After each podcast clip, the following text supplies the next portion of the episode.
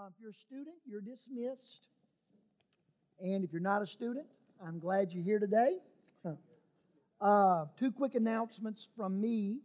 One is I want to just say thank you uh, for those of you that participated Wednesday night. Once a quarter, we go down to Calvary Rescue Mission and try to love on about 80 men and uh, feed them supper and have a little Bible study with them. And I, I love, I love driving home from that place. Um, I've always got a thousand other things that I'd rather be doing, and um, uh, I, it's hard for me to get motivated to go uh, down there.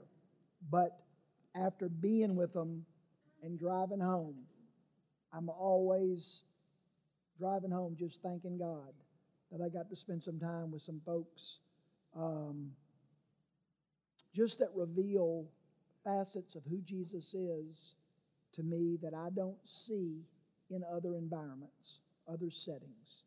And about 20 of y'all uh, helped make that evening happen.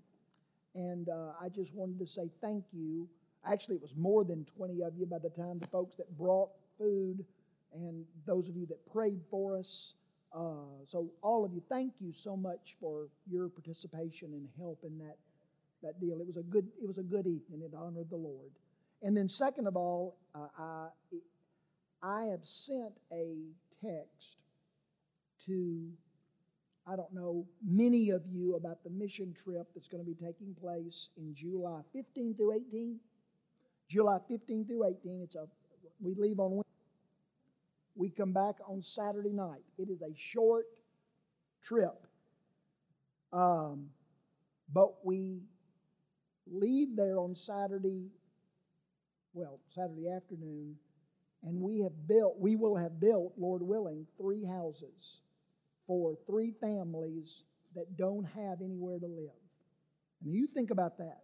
You think about uh, you did not have anywhere to live, and now you have your own home, and it's paid for, and you can raise your children and grandchildren in it, and it's uh, safe and strong and secure, and um, it's a good thing. And if you have some, in, if you didn't get information from me and you would like that information, if you will text me or stop me after church, I'll, I'll send it to you. I've sent it to everybody that I thought might be interested.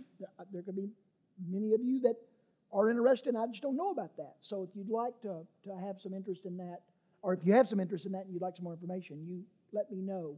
It's a good trip. And um, I don't know, that's all I can say. Um, oh, yeah, I, I, we need a deposit. Nancy, I don't want you to scowl at me. Um, I, I, I need a $100 deposit from you if you want to go on that trip by March 1st. Okay, the reason is to, is to secure the airline tickets. The trip will cost about less than 600 bucks. It's a fire sale deal. I mean, it's a deal, okay? And uh, uh, change your life, and it'll change three families' lives for sure. Uh, it'll cost less than $600, including the $100 deposit. All right? But we need the deposit so we can go on and reserve the airline ticket. So if you would uh, have some interest, you let me know, okay?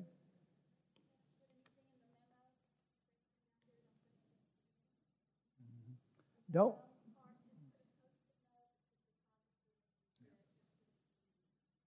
Thank you, Mom. um, Rome, in Romans chapter 15, um, I've been pondering this verse all week. It says, What was written in former times was written for our instruction. He's referring to the Old Testament. In the past, at that time, was the Old Testament. What was written in former times was written for our instruction, so that through endurance and the encouragement of Scripture, we might have hope. So God gave us the Bible, His instructions, ultimately for the purpose of giving us the ability to endure difficulty and to encourage us so that we can go through life with hope. Woo! I constantly need fresh measures of hope. I can, I can get into places of hopelessness very quickly, embarrassingly so. I can find a $100 bill on the ground, get the nicest thank you note that I've changed somebody's life.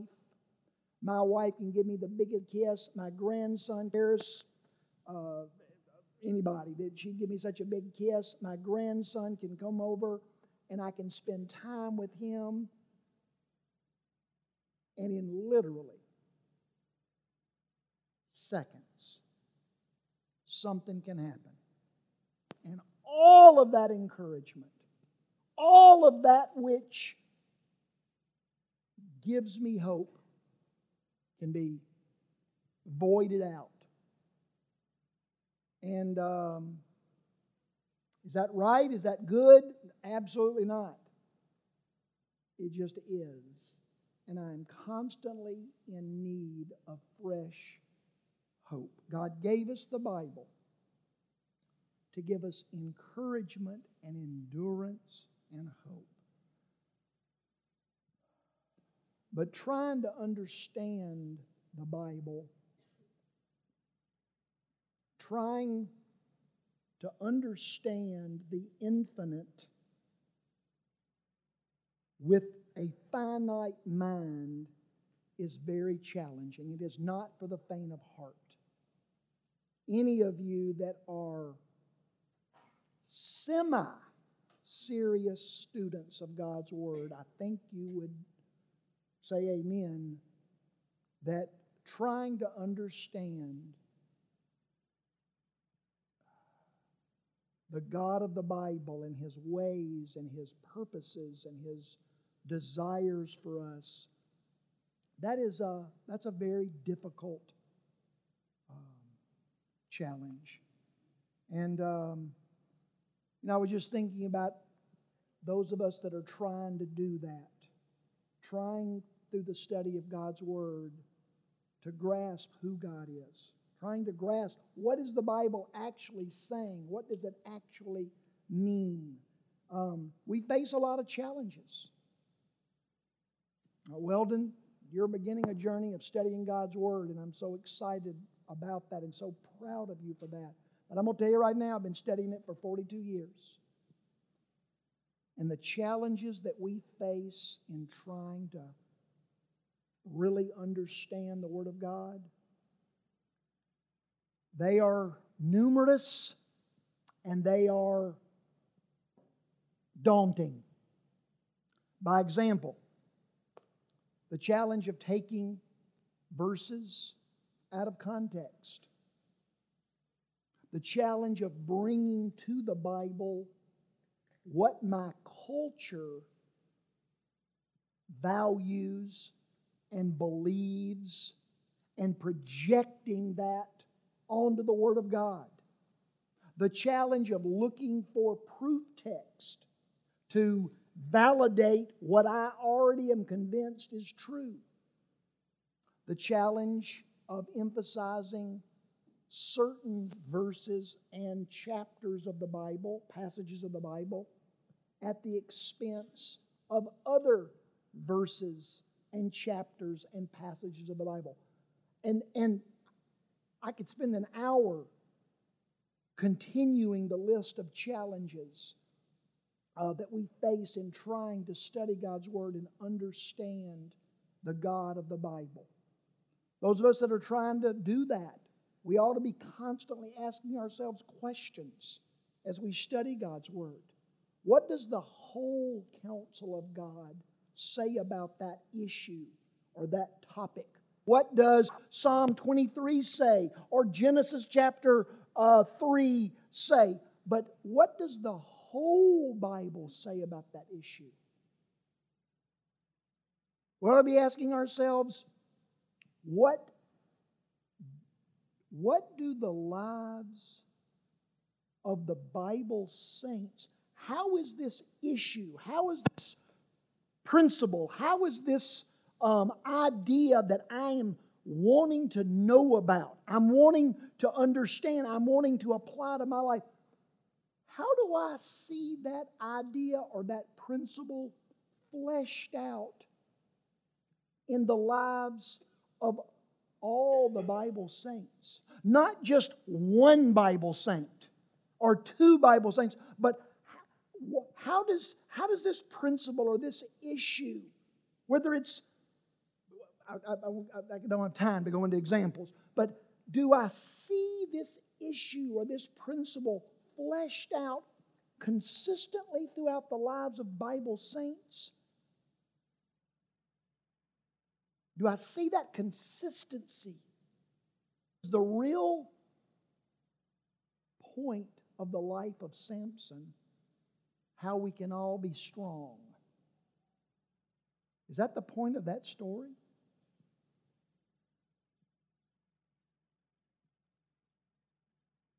I'll go on.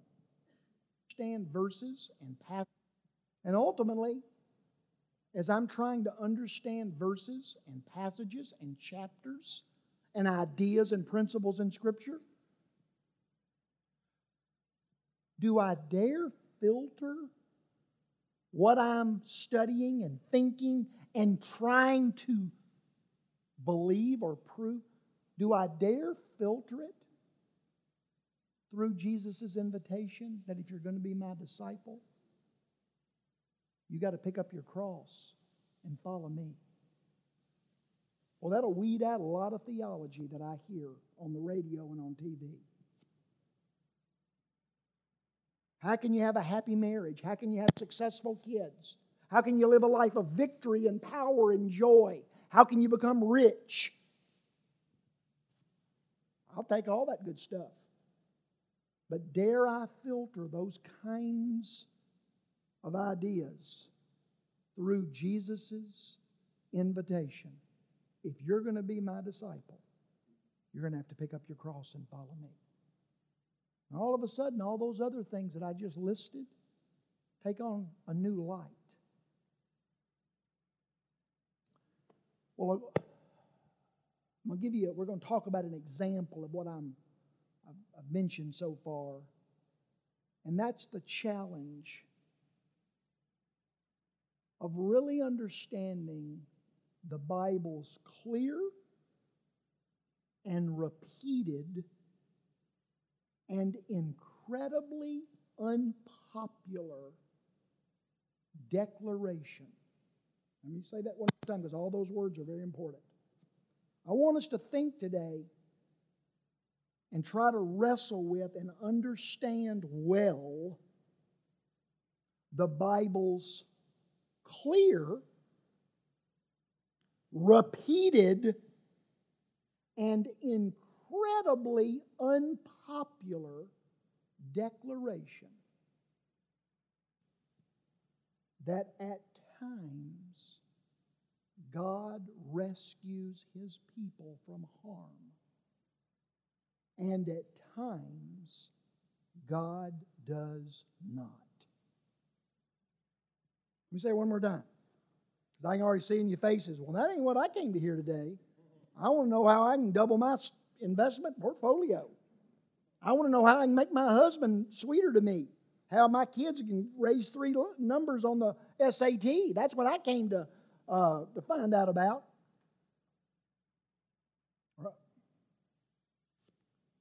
I'd like for us to consider for a few minutes today the Bible's clear, repeated, and very unpopular message, declaration that the God of the Bible at times rescues his people. And the God of the Bible at times does not. Where I, if you don't like what I'm going to teach today, I want you to blame Michael Shira. Because where this comes from is that a couple of Wednesday nights ago we were studying the ten, uh, the, not the ten, the ten plagues, and he shot his little hand up like he does every Wednesday night, and said, "How come the first three plagues affected God's people as well as the Egyptians?" Now that's a good question, because you would think that that's not the way that would work. Why would God zap the Egyptians? I mean, you see why he did that, right? They're not willing to let God's people go. And he puts 10 plagues on them. But the first three affected the people of God as well as the Egyptians. That doesn't seem right. And he asked why. And I gave him some vague, uh, non committal, uh, weak, thank you, thank you, weak answer. And that's the truth. And the reason is because I don't, I don't, I didn't know. I don't know. It's a great question, but I don't know the answer. But it got me thinking. And isn't that one of the purposes of the people of God? that we gather together and we bring our thoughts and questions, our uncertainties, our doubts, our, our, our, our strong faith and our weak faith, and we wrestle together. That, that's, that's a good purpose of the people of God. But he got me thinking, and I, I, didn't like what I said to him because it was lame, it was weak, it was vague. I started thinking, God, why, why, why would you zap the, your own people with the first three plagues? And I'm sure there's a lot of great answers that I was not able to hear from the Lord. But I did hear one. And that was God's clear and repeated and unpopular response that at times God chooses to rescue or protect or deliver or give victory to his people, his faves. And at times, he does not. Let me give you some verses. Acts 14. Paul encouraged the disciples to remain true to the faith by reminding them that we must go through many hardships to enter the kingdom of God. And the way that's written, what Paul is saying is, you won't get into the kingdom of God without going through many hardships. Psalm 37 says, In times of disaster and famine, the godly won't wither and they will have enough. I'll have enough. Somehow we emphasize the end of that. I won't wither. I'll have enough. But do I emphasize the first part? The godly will go through times of disaster and famine. The disaster that falls on the unrighteous falls on the righteous. The famine that falls on the unrighteous falls on the righteous as well. Listen to what Paul says in Hebrews 11. By faith, God, now, this, we like this first part. By faith, God's saints overthrew kingdoms, ruled with justice, gained what was promised, shut the mouths of lions, quenched the flames of fire, escaped death. Weakness, their weaknesses were turned to strengths. They were fierce in battle. They made armies flee. Their women received their dead back to life. Can I get an amen? I'm in. Who wants that? Me. But other saints were tortured and refused to deny God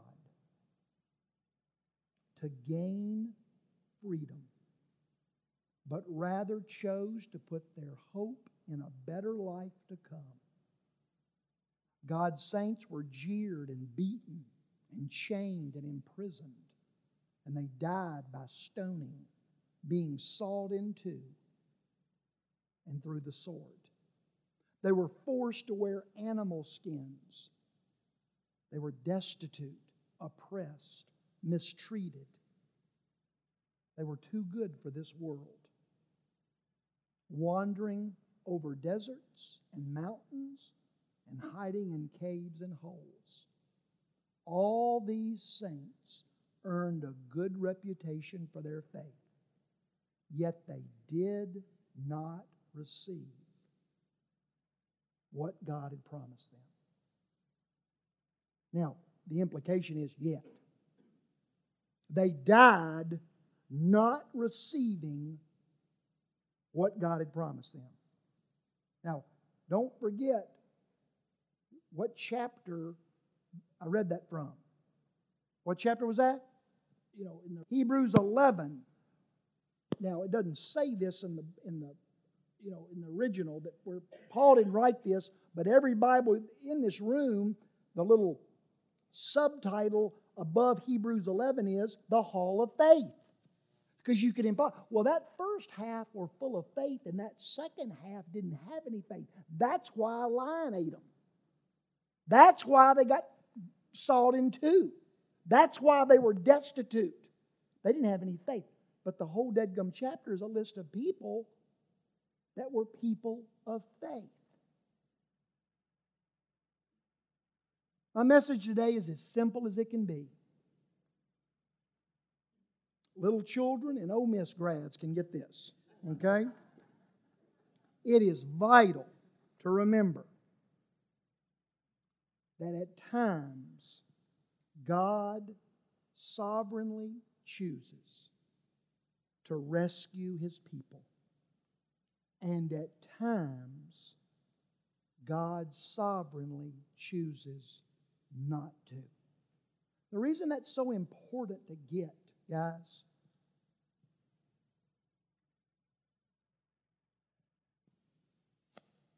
if you don't get that, if you don't see that, if you don't, I'm not asking you to believe it, I'm not asking you to agree with it, I'm asking you to see that that's what the Word of God says. I don't like it. That's really what I'm trying to say. I'm not asking you to like it. I'm asking you to see that that's what the Word of God says. And the reason that's so important is that if we don't see that at times God chooses to keep His favorites from losing their sight.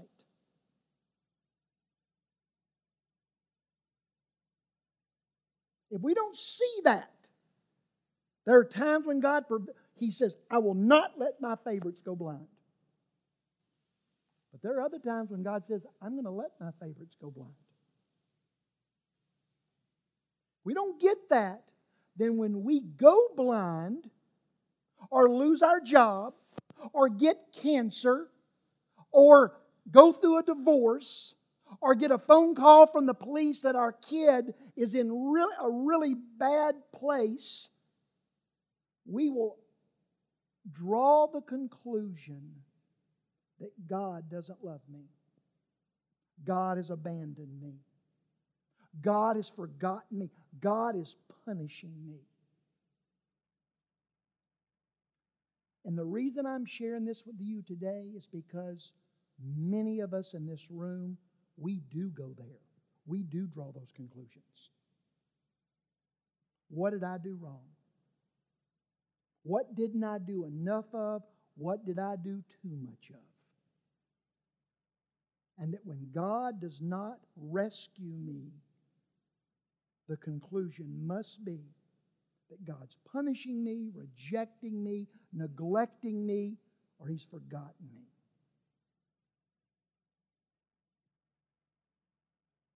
I told you that this is a clear, repeated, unpopular message. Let me walk you through the Bible just for a second, give you some examples. I would challenge you to go home and start reading your Bible every day, and I look forward to y'all sending me the names of anybody in the Bible that is given enough ink. Now, you know, somebody's name is mentioned and we don't really know much, but anybody that God gives some ink to, some real ink to, He talks about them a lot.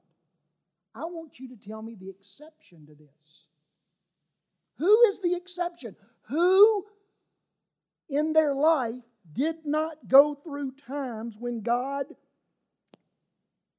gave them rescue and deliverance and protection? And who in the Bible that God gives serious ink to did they not go through times when God did not rescue, He did not protect, and He did not deliver? By example, Joseph. We've been studying Joseph on Wednesday nights. We're moving on now, but we did, we did a lot. Um, There were times when God chose to sovereignly not rescue Joseph. Did he rescue him from his brothers? When his brothers decided to sell him into slavery and those Ishmaelites came traveling by, did an angel stand between the Ishmaelites and the brothers and Joseph with a flaming sword and say, I will? No. Our favorites into slavery in Egypt. I will not. No. When he got down to Mr. Potiphar's house, and the Ishmaelite said, Got a good deal on uh, uh, Canaanite uh, Jewish slaves. Did God, that angel, tell Potiphar, You set him free? No. What about Mrs. Potiphar's deal? What about when the wine tasting dude uh, had his dream uh, uh, interpreted properly? You'd have thought of surely, because Joseph is one of God's favorites, the, the wine tasting dude will go right to Joseph and or right to Pharaoh and say, Woo, we need to get this guy out of jail, and you need to put him uh, in, a, in a high place, a high position to help you run this land. Is that what happened? No. He was forgotten for years. God chose at times to not rescue Joseph. But there came a day, the Bible says, when the wine tasting dude remembered. And he got Joseph out, presented him to Pharaoh, and you know the rest of the story. God did deliver. Times when God doesn't, times when God does. I thought of Ruth, precious Ruth in my opinion, the greatest lady in the Bible other than Mary.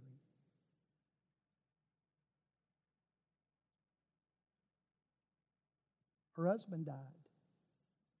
And she was left without any children. She couldn't have children, or he couldn't have children. Somebody couldn't have children. And she was left with a dead husband and no children. God didn't rescue. You'd have thought God would have rescued Ruth's husband, but he didn't. You'd have thought God would have given Ruth uh, uh, children because she's so full of faith and sincerity and obedience. But He didn't. Now, there were, were there times of God's uh, uh, uh, deliverance and rescue? Of course. Boaz was in the field, and God used him. And then there was Esther, who ultimately became the great granddaddy or the granddaddy of David. Esther. Esther lost her home, her family, her homeland. She was a slave in a foreign land. God did not rescue her. But then there was a day when God sovereignly chose to rescue her. we, if we're not careful, we will emphasize the times of rescue to the absolute neglect of the times when there was no rescue.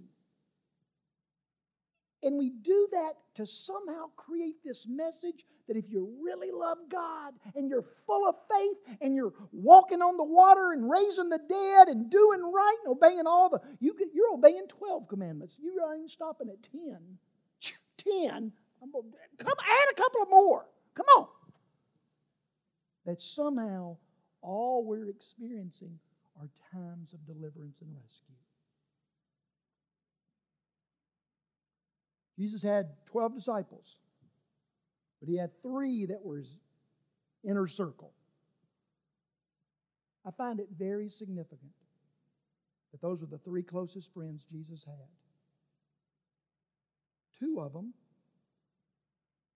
Peter and James, were a part of that inner three. And the Bible says in the same chapter, Acts chapter 12, both men were arrested one man was killed, James, and one man was set free by an angel.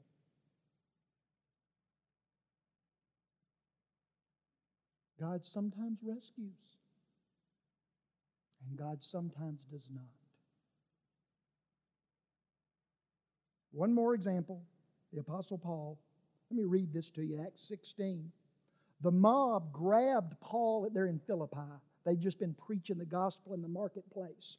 And um, the, uh, a group of people heard Paul and didn't like what he said. And so it says the mob grabbed Paul and Silas and dragged them before the authorities, accusing them of causing an uproar in the city and teaching illegal customs for Romans to follow. A mob quickly formed against Paul and Silas, and the official put in jail in chains in the inner dungeon. At midnight, Paul and Silas were praying and singing hymns to God, and the other prisoners were listening.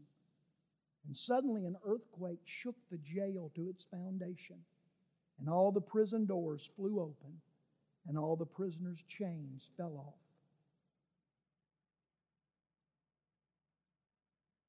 Which example is that passage emphasizing?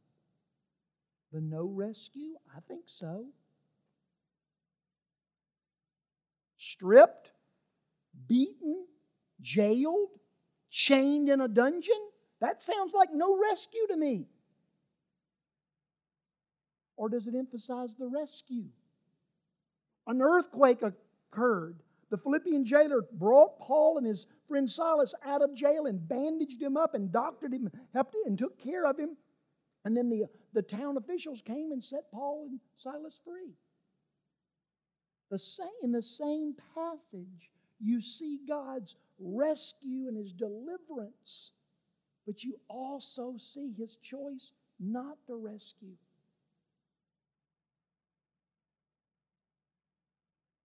Ultimately, we see this very same response of God in the life of his son, Jesus. Did God rescue Jesus?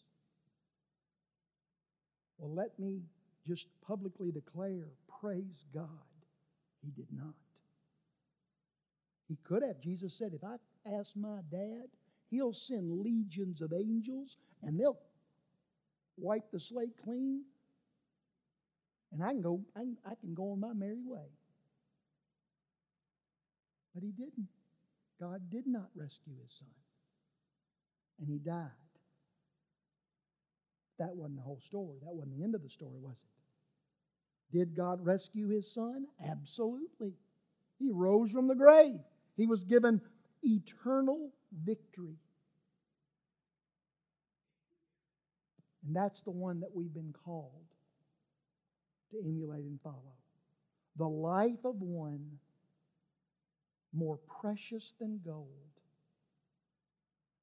in the eyes of his Father who at times was given rescue and deliverance, and at times was not. Jesus said, Remember, I told you that a slave's life is not greater than his master's? As I have suffered and been persecuted, so will you.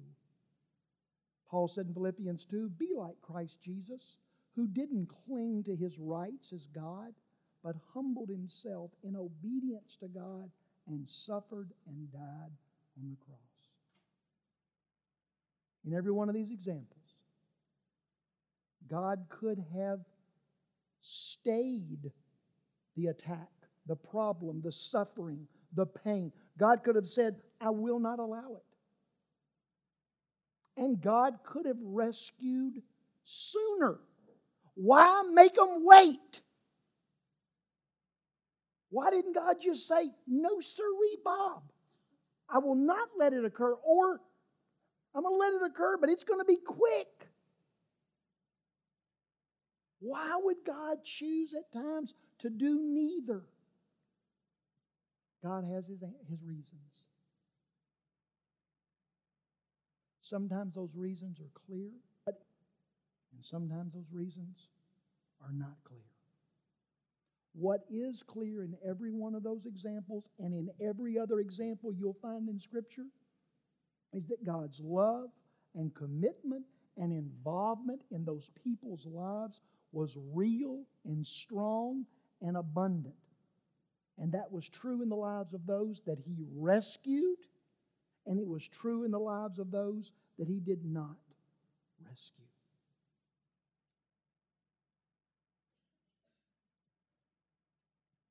Please find endurance and encouragement and hope from the Scriptures. That at times God sovereignly chooses to rescue, and at times He does not.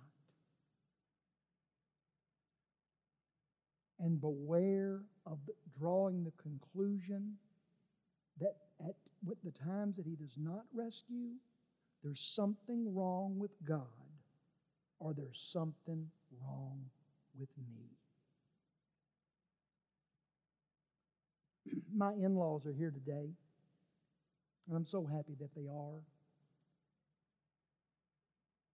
And I hope it's okay for me to use this example. I, I, this happened, oh, 20 years ago probably, whenever y'all went to China. They have some really good friends, best friends, who are precious people, but they were going to take a trip to China. And this was back when China wasn't really wasn't cool to go to China. And um, I'll never forget uh, this couple. They said, We're going to go on this trip. She was a travel agent lady, and they, they were given a free trip. And they said, We want y'all to go with us. And uh, she said, The reason we want you to go with us is because God loves y'all. And God blesses everything you do. And if you fly on the airplane with us, we'll be safe. And that's exactly what she said, isn't it, Nanny? I've never forgotten that.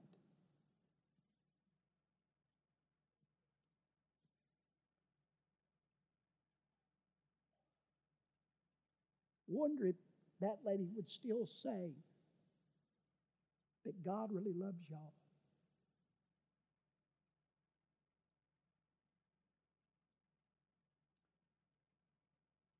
That God's hand of power and, and commitment, involvement, and delight is still on y'all during very, very, very, very difficult times? Or do the difficult times declare God no longer delights in y'all? He doesn't remember you. He's forgotten you. He's punishing you. He's, he's busy with something else.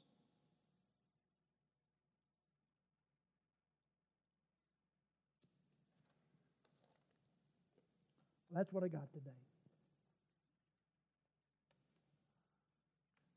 Some of you are in times right now where you would, if I gave you a chance, you'd pop up and say, God is delivering me. God is delivering me. He's rescuing me. He's blessing me. Thank the Lord. And you know what? That's exactly what you ought to do. Thank the Lord for His rescue and deliverance and help and blessings. Maybe you also ought to find somebody that's not able to give the same testimony and participate in blessing them. And then there's some of you in the room that you'd say, man,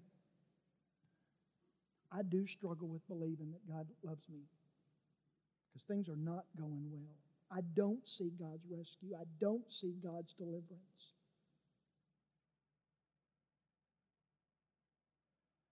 Do you doubt that God loved Joseph and David and Ruth and Esther and the Lord Jesus and the Apostle Paul? Do you doubt that? And yet God let them experience times of rescue and times where He did not rescue.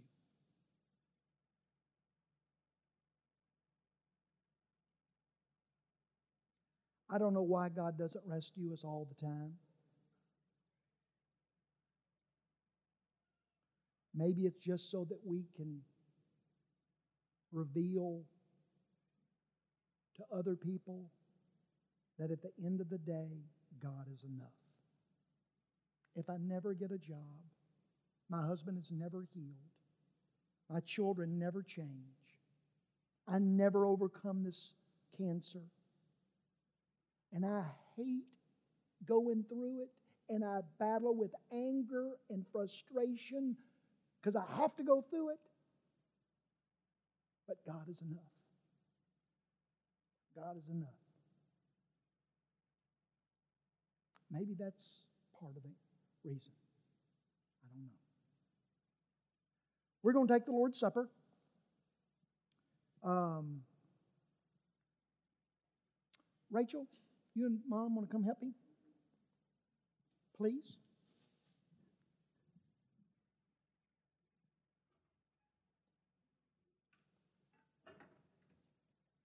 Psalm 31 says, You share your goodness. This is about God.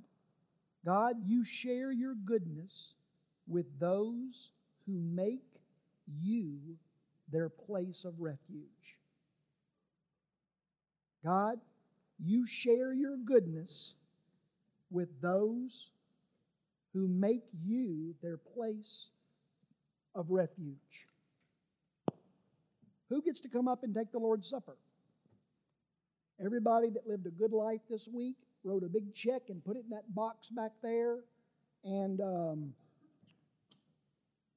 can testify that everything that I touch turns to gold and I am walking in the blessings of the Lord. You get to come and take the Lord's Supper today. And you do.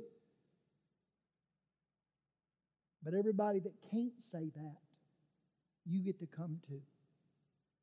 And you get to eat bread that represents the body of God's Son and drink wine or juice which represents his blood that he shed on the cross because you declared, maybe verbally, like David says, art. I've made God my refuge.